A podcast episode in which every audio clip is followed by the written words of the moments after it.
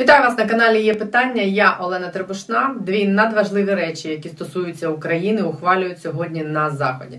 Сенат Сполучених Штатів сьогодні має схвалити виділення 40 мільярдів доларів допомоги Україні. Більшість цих грошей піде на озброєння, і це лише перший такий транш. І ця зброя дуже потрібна нам в травні. Вона вже і без цього йде, але ще не в тій кількості і не така, як нам потрібно для того, щоб отримати беззаперечну перевагу на фронті. Її має бути більше. Друга важлива штука: Європейська комісія сьогодні мала голосувати стратегічний план з післявоєнного відновлення України під назвою Відбудувати Україну. Ці гроші будуть виділені нам на 10 років. Мова йде про сотні мільярдів доларів під суворі умови, такі як наша улюблена боротьба з корупцією і реформа. Це повинно наблизити Україну до Євросоюзу і створити умови для вступу. Сергій Рахманін, народний депутат і член оборонного комітету, зараз буде пояснювати нам, коли прийде зброя і коли настане переламний момент у війні. Нагадаю, що ми дуже розраховуємо на вашу підтримку. Ви маєте просто підписатись на нас, якщо досі не з нами, натиснути дзвіночок, щоб не пропускати відео. Сьогодні, приміром, у нас вже була розмова про ситуацію на фронті і в Маріуполі, які віддали на відкуп кадирівцям з Олегом Ждановим. Вона ось за цим посиланням. Також дуже треба натиснути вподобайку під цим відео, написати пару слів в коментарях, ділитись ним в соцмережах. Дякую всім, хто підтримує нас фінансово і цим допомагає нам займатися незалежною журналістикою. Разом думаю, нам вдасться перекричати олігархічні телеборделі, які не здатні навіть під час війни з телемарафону виконати колишніх ведучих Медведчука, які цю війну сюди кликали. Усі посилання для того, щоб підтримати наш канал в описі під цим відео. Імена усіх, хто вже це робить зараз на екрані. Безмежно дякую вам усім. Ви фінансуєте канал, який точно виросте в незалежне ютуб телебачення після війни, коли зі сходу до роботи повернеться і Антон Голобородько, з яким ми разом цей канал робимо. Сергій Рахманін на каналі є питання.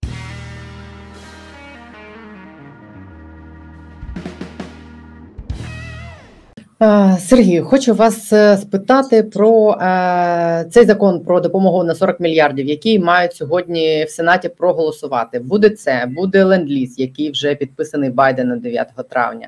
Е, ось зараз це все почне надходити в Україну. Вже сьогодні Запорізька обласна військова цивільна адміністрація е, військова адміністрація сказала про те, що до них починає надходити новітня зброя. Е, є у вас якесь уявлення, як швидко це все буде сюди надходити, і як швидко це може вплинути на ситуацію на фронті? Ну, почнімо з того, що воно вже надходить. Говорити про те, що воно почне надходити, було б некоректно, тому що новітня зброя вже надходить. І віднедавна, воно вже на рівні кількох тижнів надходить не просто протитанкове озброєння і ПЗРК. Це якраз ті види озброєння, які здебільшого надавали нам наші західні партнери на перші перші тижні, в перші там півтора місяці війни.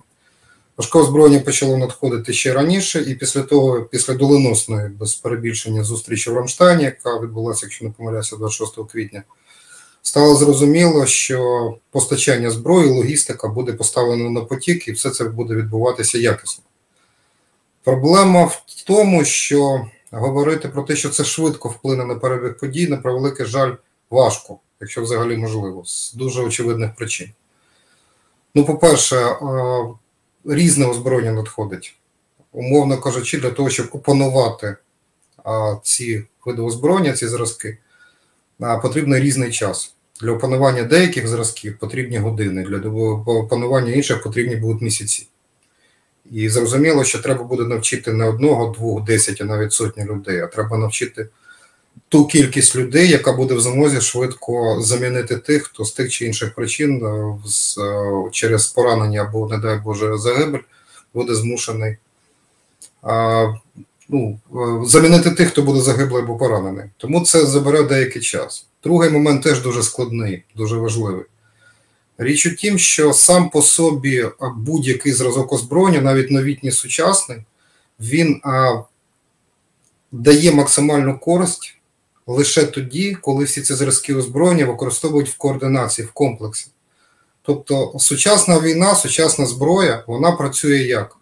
Коли у вас взаємодія авіація, артилерія, розвідка, а, флот, якщо він є.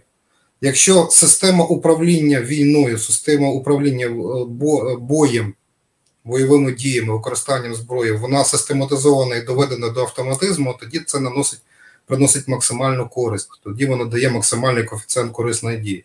Для того, щоб навчитися всьому цьому, щоб це опанував особовий склад командира, щоб все це працювало як годинник, потрібен, на жаль, час.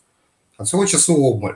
Тому що в нас немає можливості, умовно кажучи, закрити 20 бригад на полігоні і вчити їх е, в в режимі мирному, е, вчити їх працювати на цих комплексах, працювати на цьому озброєнні, злагоджувати дії. Все це робиться під вогнем противника. Все це робиться в не просто в умовах наближених до бойових, а в реально бойових умовах. Це перший момент дуже важливий. Тому для того, щоб все це запрацювало системно, потрібний час. Ну і другий момент, те, що надходить, воно поки що надходить.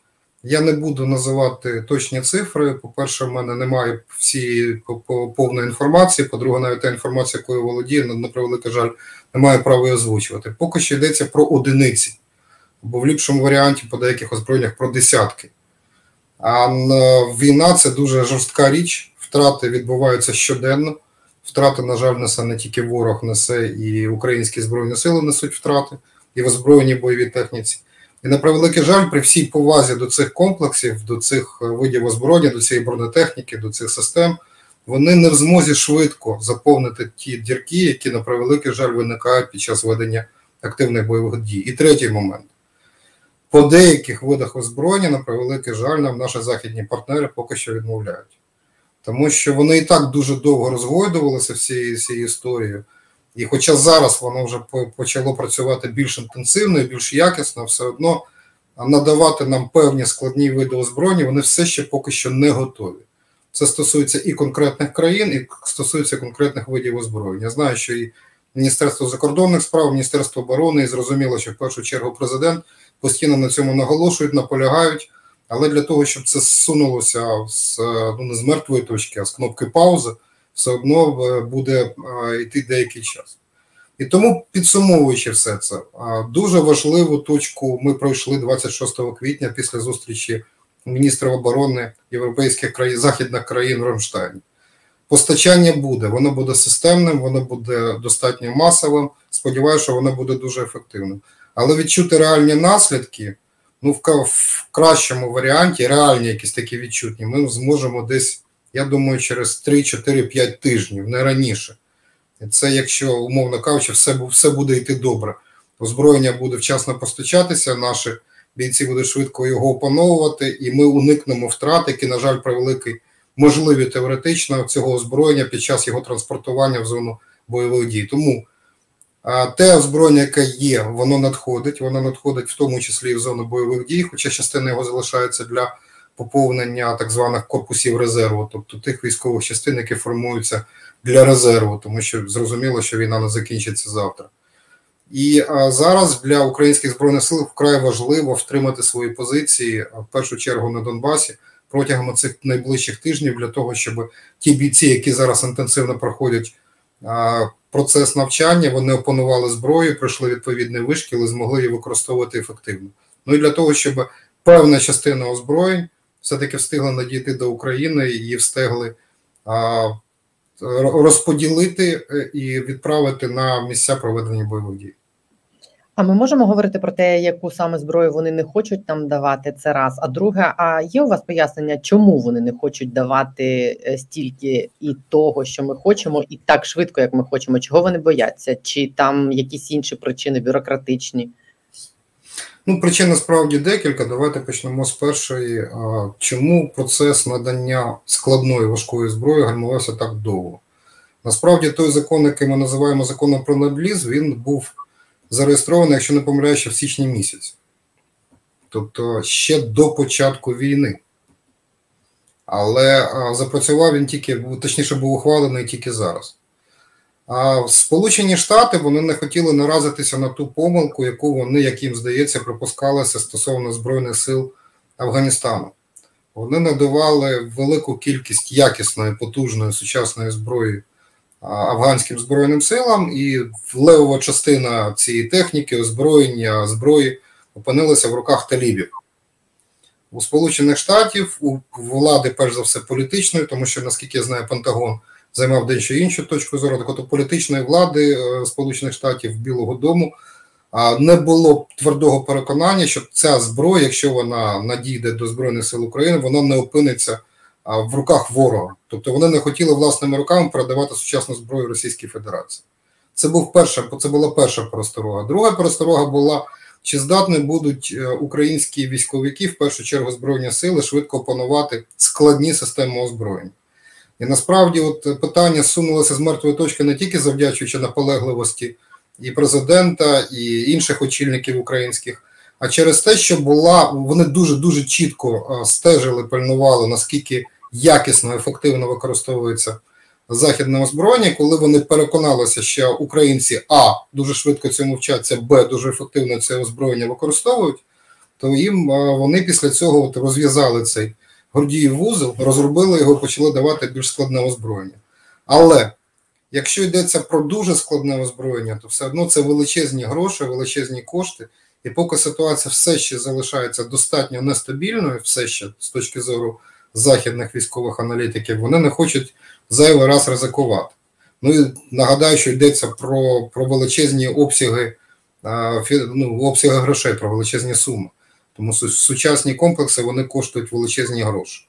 Наступний момент йдеться про те, що деякі країни вони не хочуть нам постачати озброєння і через бюрократичні певні речі, певні складнощі, і через, скажімо так, певні традиції. Ну, назвемо це так. Ну, от поясню на простому прикладі.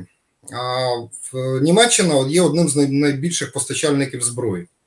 І вона, всупереч санкціям, до речі, які були запроваджені 2014 року, достатньо активно постачала військову продукцію Російської Федерації. Але переважно це була так звана продукція подвійного призначення. Тобто йшлося про ту продукцію, про ті вироби, які можуть використовуватися як військовими, так і цивільними. Всім було зрозуміло, що це йде для Збройних сил, але, от, умовно кажучи, вони не хотіли постачати туди і не, намагалися не постачати летальну зброю тобто те, що стріляє. І тому вони дуже тому вони так довго опиралися нашим нашим проханням постачати, наприклад, танки. Йдеться в першу чергу про леопард, про бойові машини піхоти Мардер, які все одно вони списують, тому що у них на озброєння надходять нові зразки, які називаються Пума. Танковий е, зенітний танк Гепард це ну, пересувний зенітно-ракетний комплекс або, наприклад, е, дуже потужні, дуже якісні гаубиці, панцергаубиць 2000. А тому вони, от все, що вони прислухаються до громадської думки, де далеко не всі німці поділяють е, думку, що варто надсилати в країну, яку воює летальне озброєння, і тому вони так дуже довго опираються. Ну і на, на останній момент. Ми наполягаємо на тому, щоб нам все-таки надавали складні системи ППО і авіацію. Для розуміння, це найдорожчі види військової продукції. І тут гальмується через те, що це дуже великі суми і дуже складні системи, які потребують вишколу, навчання, і головне, це ну, це йдеться про мільярди доларів, які треба відшукати і далеко не всі країни, навіть такі як Сполучені Штати, готові так легко, так швидко з е, такими фінансовими сумами розпрощатися. Ну і наступний момент. Не забувайте про те, що е, з одного боку а, відверта, брутальна, цинічна агресія Росії проти України вона переконала Захід, що Україні треба допомагати. З іншого боку, вона поставила дуже гостре питання власної безпеки і НАТО в цілому, і країн, які входять до цього блоку, взагалі до, до західних країн, зокрема. І тому вони абсолютно розумно ставлять питання: якщо ми будемо швидко надавати певні види озброєння Україні, чи не послабимо таким чином власну безпеку, власну оборону, власну протиповітряну оборону. І тому вони дуже довго вагаються, варто чи не варто надавати певні дуже коштовні, дуже дорогі вироби для потреб е, українських збройних сил. Тому вони просто поки що приглядаються до того, пальнують наскільки якісно ми використовуємо те озброєння, яке надходить зараз. Ну, вже можна говорити про і гаубиці М777, які достатньо ефективно використовуються, в тому числі і на Донбасі. Йдеться про, наприклад, е, самоходно артилерійські установки Сезар. Я не відкрию якоїсь таємниці, бо про це писали публічно. Зараз надійшла з партії бронетранспортерів американських М113. Вони не дуже свіжі, але достатньо якісні. Йдеться мова про, наприклад, найближчим часом постачання словацьких самохідних артилерійських установок. Зузанна це така словацька глибока модернізація чеської САУ Дана. Тобто, от вони зараз дивляться, як ми ці комплекси, ці вироби, такі, наприклад, як безпілотники Камікадзе Switchblade або зенітно-ракетні комплекси Starstreak, наскільки ми ефективно будемо їх використовувати, і чи готові ми в подальшому використовувати більш складні системи. Тому для них вони вони зі своєї зі своєї, е, е, зі своєї точки зору абсолютно логічно діють. Вони вони у них є люфт для роздумів. У нас цього люфту, на превеликий жаль, е, нема, тому що ми живемо в режимі реальної війни, війни дуже жорстокої, війни достатньо інтенсивної. А коли ви кажете, що захід думає, ну деякі там люди на заході думають, що ситуація тут ще нестабільна, ви маєте на увазі, що в них ще немає такої впевненості, що очевидно вона рано чи пізно о, сунеться в бік е, перемоги України? Так в них немає ще цього розуміння? Такого немає ще переконання. Якщо ви подивитесь навіть на ті висновки військових експертів, які є в відкритому доступу, то вони ж фіксують, що насправді зараз війна носить затяжний позиційний характер і якогось такого відвертого переламу, відвертої перехоплення стратегічної ініціативи тої чи іншою стороною нема. З одного боку, ми маємо відступ е, російських агресорів е, з Чернігівщини, Київщини і Сумщини. Ми маємо невдалий наступ е, противника на півдні з боку Гуляйполя і Пологів. Ми маємо в достатньо успішний контрнаступ українських збройних сил на північ від Харкова в бік державного кордону з Російської Федерації. З іншого боку, ми маємо дуже важкі бої на Донбасі, де противник нехай і дуже повільно, але просувається вперед. Він не а, охопив у кільце угрупування наших збройних сил у Донецькій і Луганській області, але він в на певних ділянках має певний тактичний успіх. Тому ситуація насправді складна. Вона зараз не демонструє, що хтось з противників має відверту перевагу, що він перехопив стратегічну ініціативу. Зараз дуже важкі позиційні бої, де переваги за великим рахунком немає жоден з противників. З одного боку, ми можемо говорити про те, що російський наступ багато в чому захлинувся, що вони втомлені. З іншого боку, ми можемо говорити про те, що і Збройні Сили України втомлені, тому що вони ведуть достатньо важку війну з величезною армією агресора. Я би не хотів, щоб ми її недооцінювали. Це величезна потужна армія.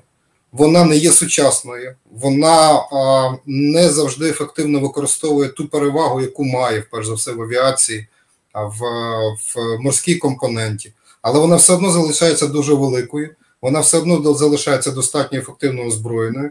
І зараз говорити про те, що відбувся якийсь такий надлом, який дозволяє одній зі сторін говорити про абсолютну перевагу, ну, на превеликий жаль, поки що рано.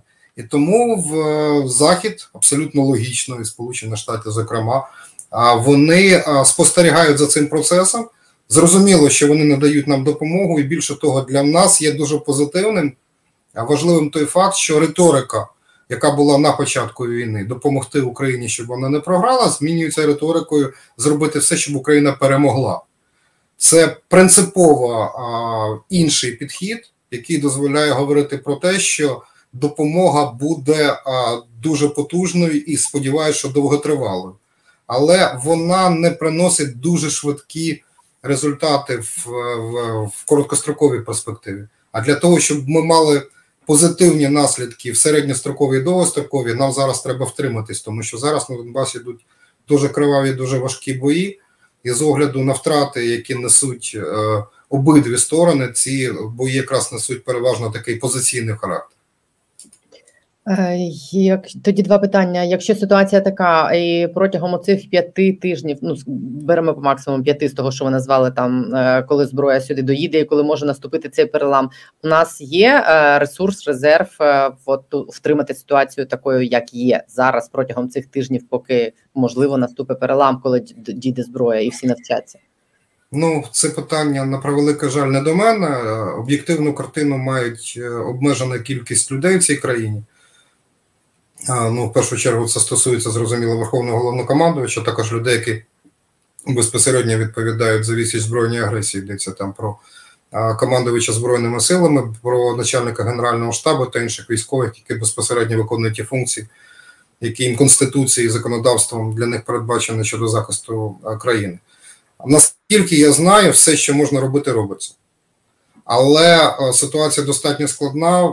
Чому? Тому що ну, немає достатньо часу для того, щоб належним чином довго тривало і якісно навчити військовослужбовців, які зараз мобілізовуються, а для того, щоб поповнити втрати в особовому складі в тих бригадах, які безпосередньо ведуть бої.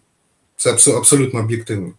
Якщо втрати на превеликий жаль вони щодня, то відповідно цей мобілізаційний ресурс тих людей, яких мобілізовують і відправляють на в зону бойових дій, ну їх об'єктивно не фізично не зможуть довго там місяцями вчити на полігонах, тому що ці ці втрати треба поповнювати вже зараз. Треба швидко поповнювати прогалини, які існують в озброєнні. Є проблема з боєприпасами. Ну, Це об'єктивно, я теж не відкриваю великої таємниці, про це говорять уже вголос. Чому ми переходимо, наприклад, на західні зразки, на САУ і на гаубиці 155 155 мм калібру? З дуже простої причини. Переважна більшість е, української артилерії, до речі, і російської, це радянські пострадянські системи, які заточені на калібр 152 мм, тобто на радянський калібр. Боєприпасів такого калібру обмаль. Вони закінчуються. Не просто в Україні закінчуються, взагалі в світі закінчуються. Нам немає де їх купувати для того, щоб цю прогалину заповнити. Ми переходимо на калібр 155 мм, на натівський калібр, тому що боєприпасів для цього калібру у країнах НАТО, не тільки в країнах НАТО, в європейських і західних країнах є достатня достатня кількість, але швидко це не відбувається. Неможливо отак, от за один а, крок замінити повністю а, артилерійські системи одні іншими. І тому те, що відбувається зараз, ну намагаються намагаються максимально в умовах жорстких боїв. Вони жорсткі. Я думаю, ні для кого це не є таємницею. А дуже швидко стримати ворога, який на сьогодні бросив все, що у нього є, кинув все, що в нього є, на досягнення тих завдань, які він перед собою поставив до кінця травня, початку квітня. Вийти на адміністративні кордони Донецької Луганської областей і по можливості завдати поразку, а в ідеалі знищити угрупування Збройних сил України в цьому регіоні. Українські збройні сили не дають виконувати це завдання, вони стримують ворога, але він просувається. Ще раз кажу, дуже повільно, але просувається. І тому зараз, от е, від майстерності головнокомандувача збройними силами, від кваліфікації командирів, які очолюють військові частини на Донбасі, і від мужності наших бійців залежить того, чи вдасться нам встояти і зараз чи ні. Що буде після цього? Якщо ми е, ворог буде е, знекровлений, знесилений, то він зупиниться і буде змушений робити паузу достатньо велику, достатньо довго, якщо буде знекровлений дуже сильно, для того, щоб відновити свою боєздатність. І від того, які, які втрати він отримає від того, наскільки він буде знекровлений, скільки в нього виб'ють техніки особового складу, і буде довшою чи меншою ця пауза. І от якщо вона буде довгою, у нас Збройних сил України в Україні з'явиться додатковий час для того, щоб відновити ресурси і людські, і матеріальні, а для того, щоб зробити більш потужну е, оборону, і для того, щоб нарешті нарешті сформувати необхідний резерв, який без якого неможливо контратакувати, без якого неможливо не просто стримувати ворога, а вести активні наступальні дії, е, визвольні дії, щоб відвоювати ті території, які ворог захопив на початку війни. Е, я уточню про дату. Е, ви мали на увазі кінець травня, початок червня, да? Кінець травня, початок червня, так я я можливо я обмовився. Це за їхніми планами. Вони ці плани неодноразово коригували. Ці плани постійно сувалися. Я нагадаю, що за їхніми попередніми планами вони взагалі збиралися за три доби змінити владу в Києві, а вся операція в них, якщо не помиляюся, була запланована на два тижні. Потім вони постійно ці плани сували. Передостанній план був захопити повністю Донбас, вийти на адмінкордони Донецької Луганської області до 9 травня. Вони ж прив'язані до цих сакральних дат. Оце останнє за останньою версією. Вони хочуть це, це завдання виконати до кінця травня, до початку червня. Поки що вони відстають від цього плану, поки що дуже важкі бої. Ну, але менше з тим, ще раз кажу, нехай після довгих боїв, але все-таки вони просунулися і взяли під контроль Попасну і Рубіжне.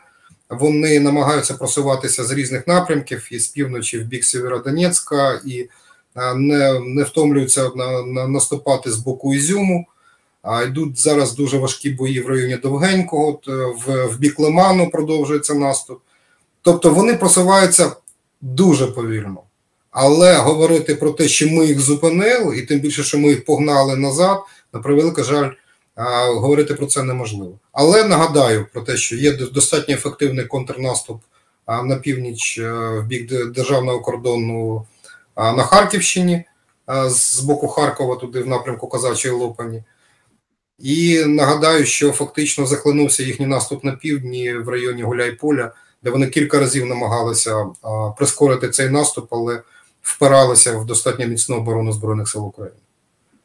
І ще одну я хочу вас важливу історію попросити прокоментувати. Сьогодні ж Єврокомісія мала голосувати е, цей план відновлення післявоєнного України, там де в обмін на сотні мільярдів доларів вони будуть вимагати від нас е, реформ антикорупційних е, і, і взагалі реформ різних.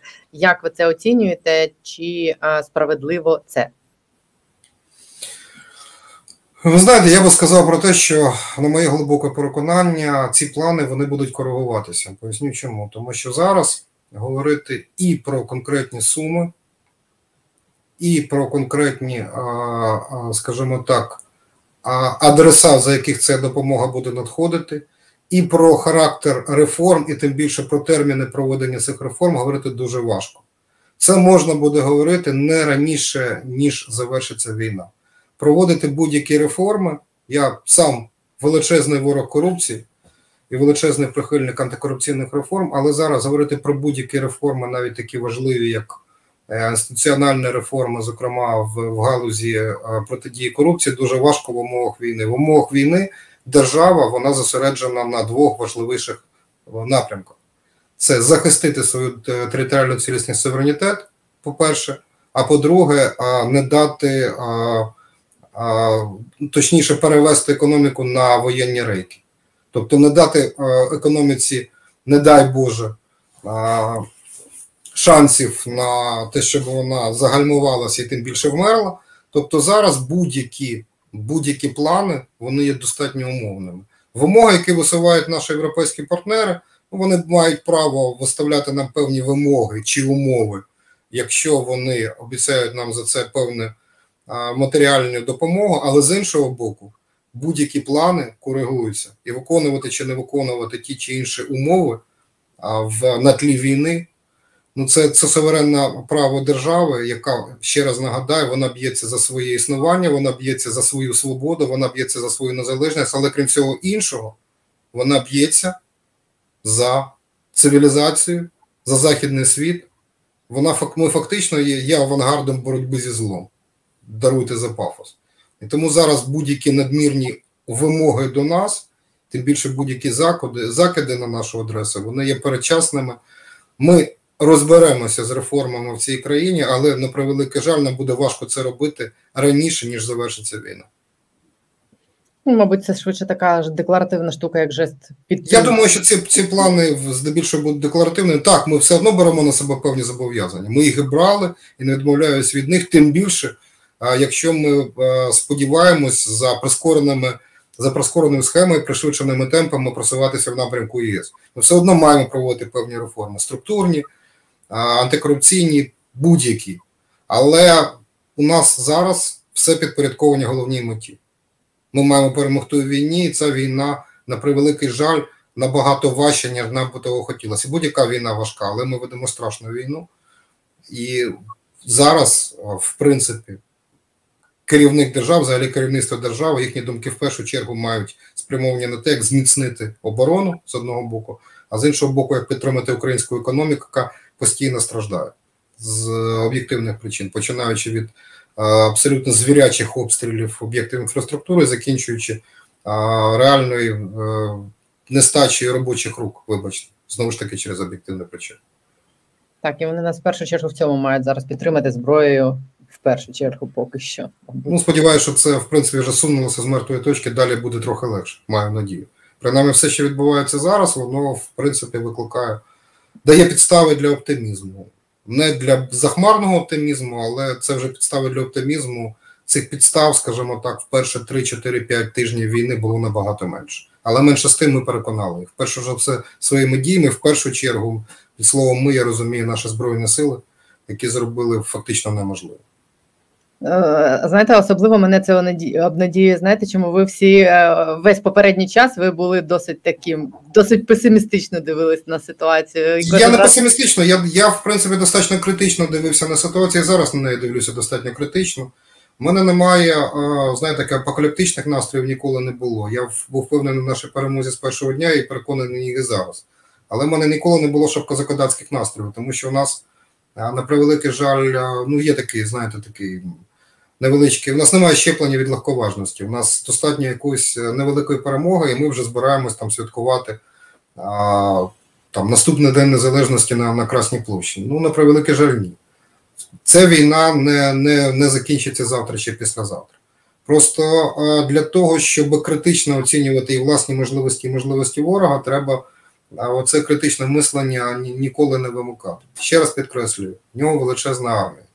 І попри те, що там бракує достатньо морально-вольових якостей в великій кількості військовослужбовців, і те, що там бойовий дух не від не такий, як у нас, це велика армія з величезним ресурсом.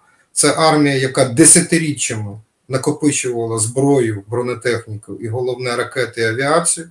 Тобто ми по цим параметрам програємо йому там в рази. І на превеликий жаль, навіть за в середньостроковій перспективі нам західна допомога не дозволить а, от, в, цю перевагу компенсувати належним чином. Але ми вчимося воювати тим, чим можемо. Ми вчимося використовувати ті можливості, які в нас є. Ми це робимо достатньо ефективно. Це не означає, що ми не робимо помилок. І е, ще раз нагадаю, що ворог не дурень. Вони роблять помилки, але помилки робимо і ми. Вони несуть втрати, але втрати несемо і ми. Але за якщо оцінювати от, перебіг війни за ці більше ніж два місяці, то ми а, в, а, за великим рахунком на сьогодні а, перевага тактична на нашому боці. З оперативної, тим більш стратегічної точки зору, все ще попереду. Я впевнений, що ми переможемо і це буде в осяжному майбутньому, але на сьогодні ситуація справді складна. І від того, наскільки буде, будемо ми сконцентровані, і буде залежати від того, наскільки швидкою буде ця перемога. Оцінимо так, складна, але з тенденцією до оптимістичної. Поки що так. Дякую. Сподіваюся, що цього оптимізму буде більшати, що він буде збільшуватися щодня. До цього підстави теж є. Та де йому діватися? Ми вже блін довели, що ми можемо, що ми здатні на таке, що я думаю, що ми впораємось. Так, це правда. Дякую вам за цей ефір. Дякую вам. До побачення. На все добре.